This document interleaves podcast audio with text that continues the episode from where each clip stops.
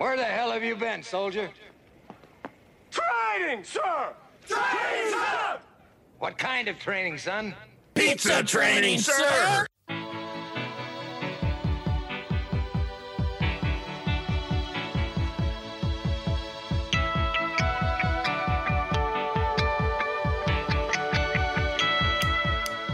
Welcome to episode 34 of Drew and Sam Talk Training. I am Drew Helmholtz with Better Than Yesterday Consulting. And I'm Sam with Bowser Consulting. I was nice with the Bowser Consulting, Well, I thank you very much. kind of like uh, Christopher Walken with the ladies and gentlemen, the Foo Fighters. Yeah, if you've ever heard him do that, it's awesome. Hey, uh, give me a little bit more cowbell, will you? Exactly. Same episode. In this episode, in fact, we're going to talk training. No books, no interviews, just Sam and I talking training. And we teased it on the last episode. So I think this episode, we're going to talk about training moments and how to handle them. Maybe like a chief joy officer would. What do you think, Sam? I love it, man. I, I cannot wait for the riffing to begin because this is this is an important topic. I'm going to start with a story, an event that happened to me with a recent client. If you're okay with a moment of storytelling, What would happen if I said no? then I would just say, okay, you tell a story, Sam. Oh, okay. Well, then I'm going to say yes. Go ahead. Fantastic. So I was teaching the better than yesterday visit system for supervisors, and we are in a store. Store had some food issues, and the supervisor's going through some inventory stuff, and I'm up front with the assistant manager, and she's looking at this tray dough, and the tray of dough is within date but expired. Uh, for those of you that know, you know. I ask her, "What do you think of this dough?" And she's like, "Well, you know, it it it's a little big. It it's kind of all touching.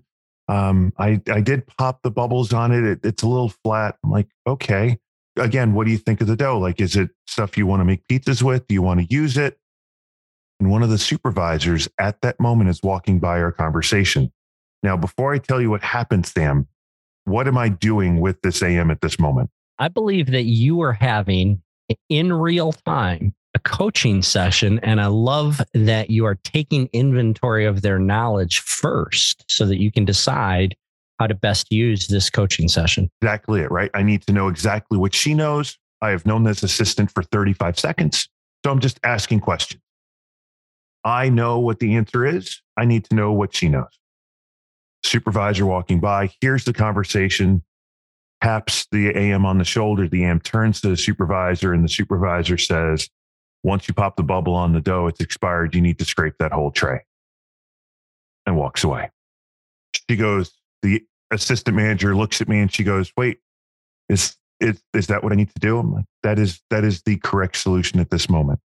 And she goes, Okay. And she takes the dough tray to the back and and she goes to scrape it into her trash can. And I call the supervisor over, who for this moment, uh, for for ease of conversation, uh, the supervisor's name will be Sam. Okay, cool. I go, I go, Sam, what did you just do? Uh, I fixed the problem. You absolutely did. In that moment, you absolutely completely fixed that problem. The question I have for you, Sam, is what does that assistant manager know? Do they know what expired dough is? Oh, I should. I just told her. Yes, you did tell her, which means every time there's expired dough, their thought process is going to be to either look at it and ask, Do I call Sam to find out if this is expired?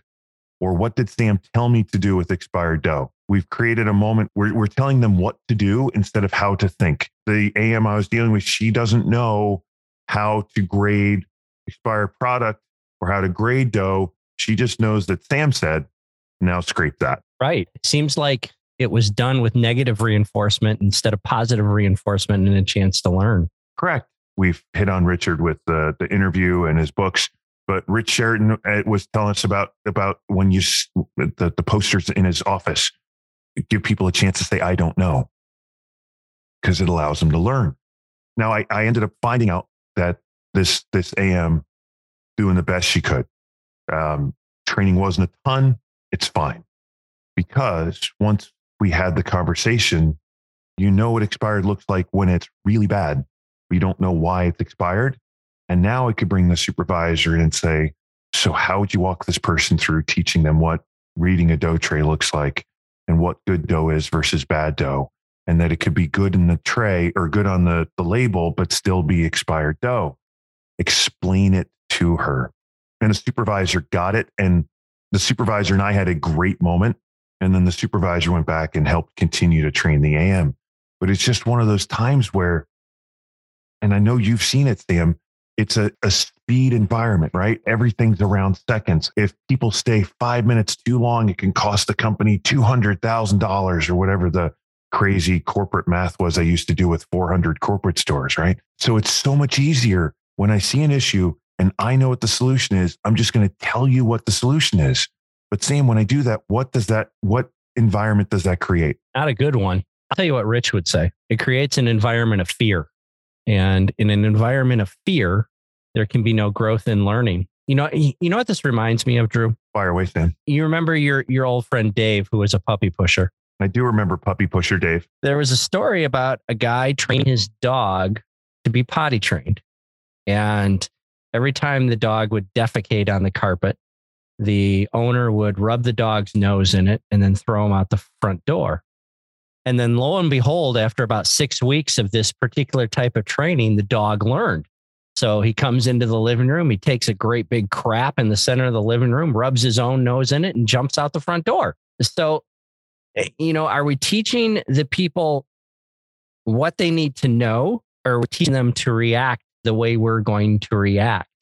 And, eh, you know, in friend of the show, John U. Bacon's podcast, he had the dean of the University of Michigan LS&A, and she said that the key to successful training is to remember what it's like not to know. And I think we fall into that trap all the time inside our restaurants because, truth be told, we're not doing rocket science. The stuff that we need to teach is not horribly difficult unless you don't know how to do it. Then it's extremely difficult. And we've got to time out, time out. The, the first the first thing we do is tell somebody to go get a spoodle. What's a spoodle? right? A like, spoodle. ah! I mean, my goodness gracious. Who who the heck knows what a spoodle is? And you know, you want me to do the PRP ASAP so we can get better ADT and you want, you know, I mean, we're just we've got to teach people the language and we've got to start to teach people at their pace not our pace if we ever want them to get to our pace. We've got to remember what it's like to not know, or we're just going to be looking at dough and throwing it away like supervisor Sam did. And then the, the manager in training is going to be there going, I don't know what I did wrong. I didn't learn anything there other than Sam's mad at me now. Wow. And the only time dough is going to get thrown away is when you're there as the supervisor. There you go. Oh, which that's is so much worse on top of it, right? I, right. I'm such a huge fan of this. I don't know. And then um, go slow to go fast, go slow to go fast. I've been pounding on go slow to go fast since I started this, whether it was watching Kevin Shaw twitch as I was telling people go slow to go fast, because Again, it's a 30 minute business.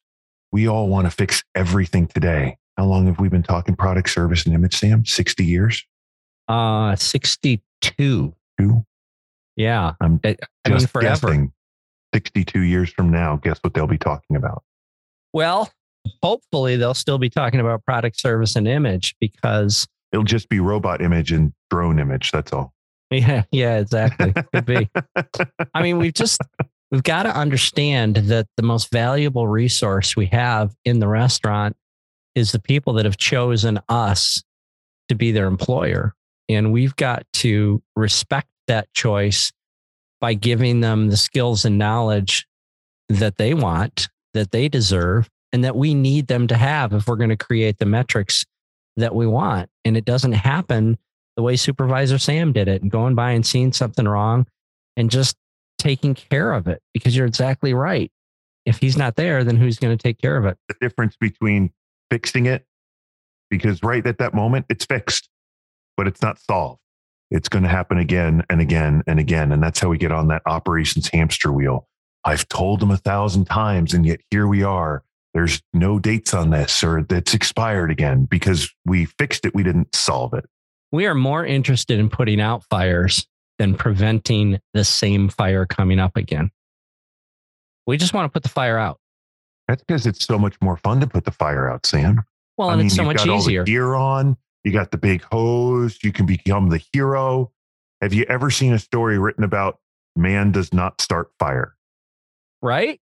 Exactly. Yeah. I mean, that's that's so true.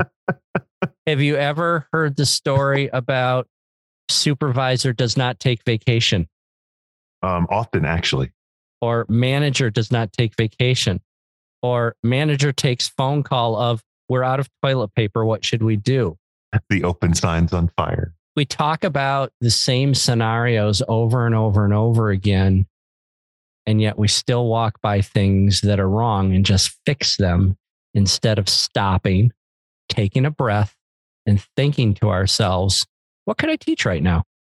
And if we take that teachable moment and we don't make it about the dough tray, but we make it about how do you find the answer, all of a sudden now when the team member has another issue come up, they can go, wait a second. I don't know what the answer is, but I know where I can go to get it. And it's not my GM or the supervisor, it's insert thing here. And that's when the learning really starts. You think there's a possibility that we are leading from a position of fear as well? Well, if I coach them on this, they're going to leave. If I do this, they're going to leave. I mean, I, I hear that from some of my clients. Oh yeah, yeah. We can't we can't correct that image issue because they'll quit. Legit heard that yesterday. Yeah, yeah, yeah. I had a sentence in a store, young lady. Just, I mean, dude, this this gal was just amazing at the cut table. She was. This is going to be my new catchphrase. She was rocking the rocker blade. I mean, she was. Oh. Yeah, sorry. She was doing an amazing job. She had an opportunity for image improvement, and I told the person that was leading the store, I said, "We need to take care of this." And 30 minutes later, they hadn't taken care of it, so I took it upon myself to take care of it. And I walked over to her with the big book of standards and I read her the piece where she had the opportunity and she looked at me and she said, Thank you so much for telling me. I think we're so lost in this, we're worried they're going to quit that we've lost fact that the team members we want on our teams want to do a good job. I think you coined it very early on in the podcast. Instead of holding people accountable, we should hold them able. And if they're not able to follow the standards because we haven't set a full fledged expectation, then we need to hold ourselves accountable for being bad leaders. And we need to take the blame for that. And, and we talked about this a little bit at the last episode, right? If it's wrong, it's my fault. If you did it right, it's you. And and as soon as we do that, the ego goes away, and now we can get to actually what the issue is to solve it. And whether it's it's rocking with the rocker blades, having the image discussion. I mean, there's just so many learning opportunities in the store, and we just run them over Mm-hmm. Because it's quicker. Mm-hmm. Hey Sam, how how good are you at math? I consider myself a pretty good dude when it comes to math. Let's take my activity with the assistant manager. Let's say it didn't get run over. How long do you think that conversation would go? Include the training moment where she learns what where to find the expired dough. I mean, ballpark me. Anywhere from 45 to 90 seconds. Let's go high on that. Let's take the 90 seconds. Okay. In fact, you know what? Let's go two minutes. Ooh, Let's go two minutes. gotcha. How long did it take the supervisor to tell her just throw it away? 10 seconds, 15 seconds. Let's do 20 seconds because if you're going to make me do math, I'm going to set myself up for success. That's why I picked two minutes. They, they we're both big brain thinkers this episode. Uh, Look at us. I like it. So if it took 20 seconds to tell that AM to throw it away, and I'm a supervisor, six stores, 18 members of management, how many conversations am I having that are 20 seconds long? Regardless of what the math is, the correct answer is too many. Right? That's just it. Like, like as soon as I I have the conversation in like let's assume I don't even do it with each team member. I just have it in each store. I'm still at six minute. Well, I'm still at three minutes in a store. So it still takes me longer to do those conversations. And guess what's going to happen in two weeks? And have the conversation again and again and again and again. Like there's at the very moment, as our puppy pusher Dave would say, at the moment of choice, at that moment of choice where we can fix it or solve it, you chose fix because it saves time this moment and it costs you so much time and energy later down the line. And that's that energy moment is what creates burnout because because if it, if we're doing that on on that dough tray and on that tub of expired green peppers and on the store not having a thermometer and on the rocker blade that wasn't clean and sanitized now you're having those 10 and 15 conversations every store visit of just do this because I kind of told you to. You don't know why, but I keep coming in and telling you. The dog learns to stick its own nose in and jump out the door. The team members learn faster.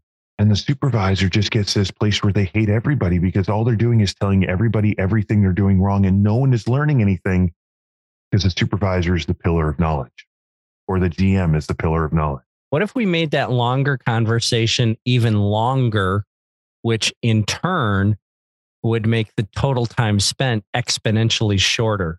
And we put a 10 second tagline at the end of the 120 second training period. And we said, now your responsibility is to teach three people what you just learned. You know, I never say three. I just say, tell me one person you could teach to tonight it. or tomorrow. I always just go to one. Yeah. But even if like, like, but that's just it, right? And and the glory of that is then that AM is going to teach that person, and I, as the GM or the supervisor, don't, didn't don't have to free time. You can go on to the next thing. Wow, I like God, it. It, Hmm. Sam, that that learning moment is just it it just kills me every time. And again, I get why, right? Because it's so much easier, and we know what the solution is, and we know what the answer is. It's just so much faster. So let me see if I can button this up because uh, we're uh, again in final approach. I think. Oh, is it time to to sink the plane? time to land the boat. it could be. So let me see it. Park the let train. me see if I picked up what you laid down. So what I think I hear you saying is instead of see something, do something, it should be see something, train something. And that we should also put the responsibility on the learner to teach someone else so that we become better fire prevention experts instead of firefighting experts. Because if we are the firefighting expert and a fire jumps up in a restaurant we're not in, who's going to put the fire out? That's just it. It only it goes only to the fire expert, whereas I want an entire team of fire prevention. Only you can prevent wildfires. I want a team of Smokey the Bears. Do people still know Smokey the Bear? I think they like, do. I want a whole team of Smokey the Bear. I do. You do. If we've got a team of fire prevention experts instead of a team of fire watchers, which or fire starters, fire extinguishers. But wouldn't that be a, a much better experience for all of our cu- customers who chose chosen Domino's Pizza? It, it would be, but it would be an actually so much better experience for the team members because they'll feel like Yeah. they know what they're doing because they will.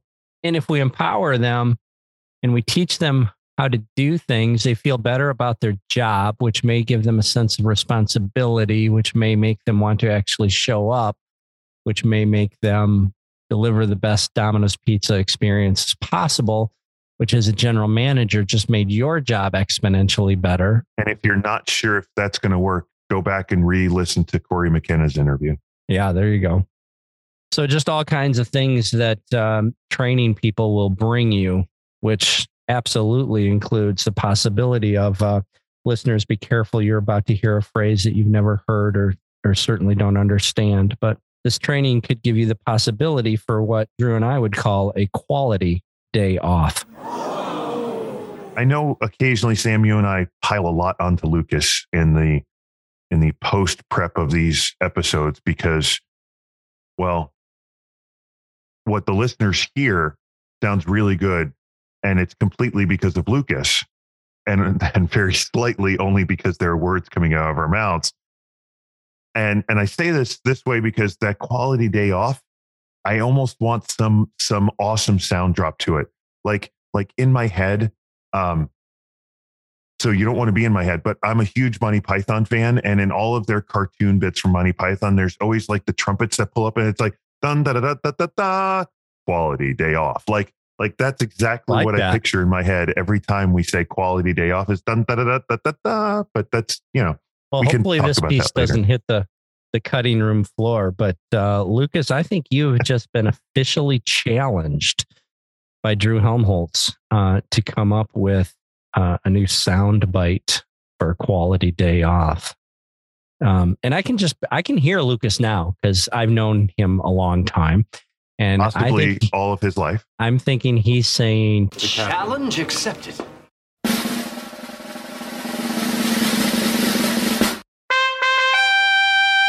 Quality, day, off. All right, listeners, take that moment and make it a training moment. Teach your team to think, not to do. With that, thanks for listening so much. Thanks for listening to the new, shorter, quicker format. We'd love it if you share these episodes with your friends, like them, follow us, and subscribe. The more people we get to do that, the more cool big name writer, author, guest type people we can have. Jon Gordon, we're coming for you. This has been episode 34 of Drew and Sam Talk Training. I am Drew with Better Than Yesterday Consulting. and I am Sam Fowser with Fowser Consulting. Hey, go out, sell more pizzas. And have more fun.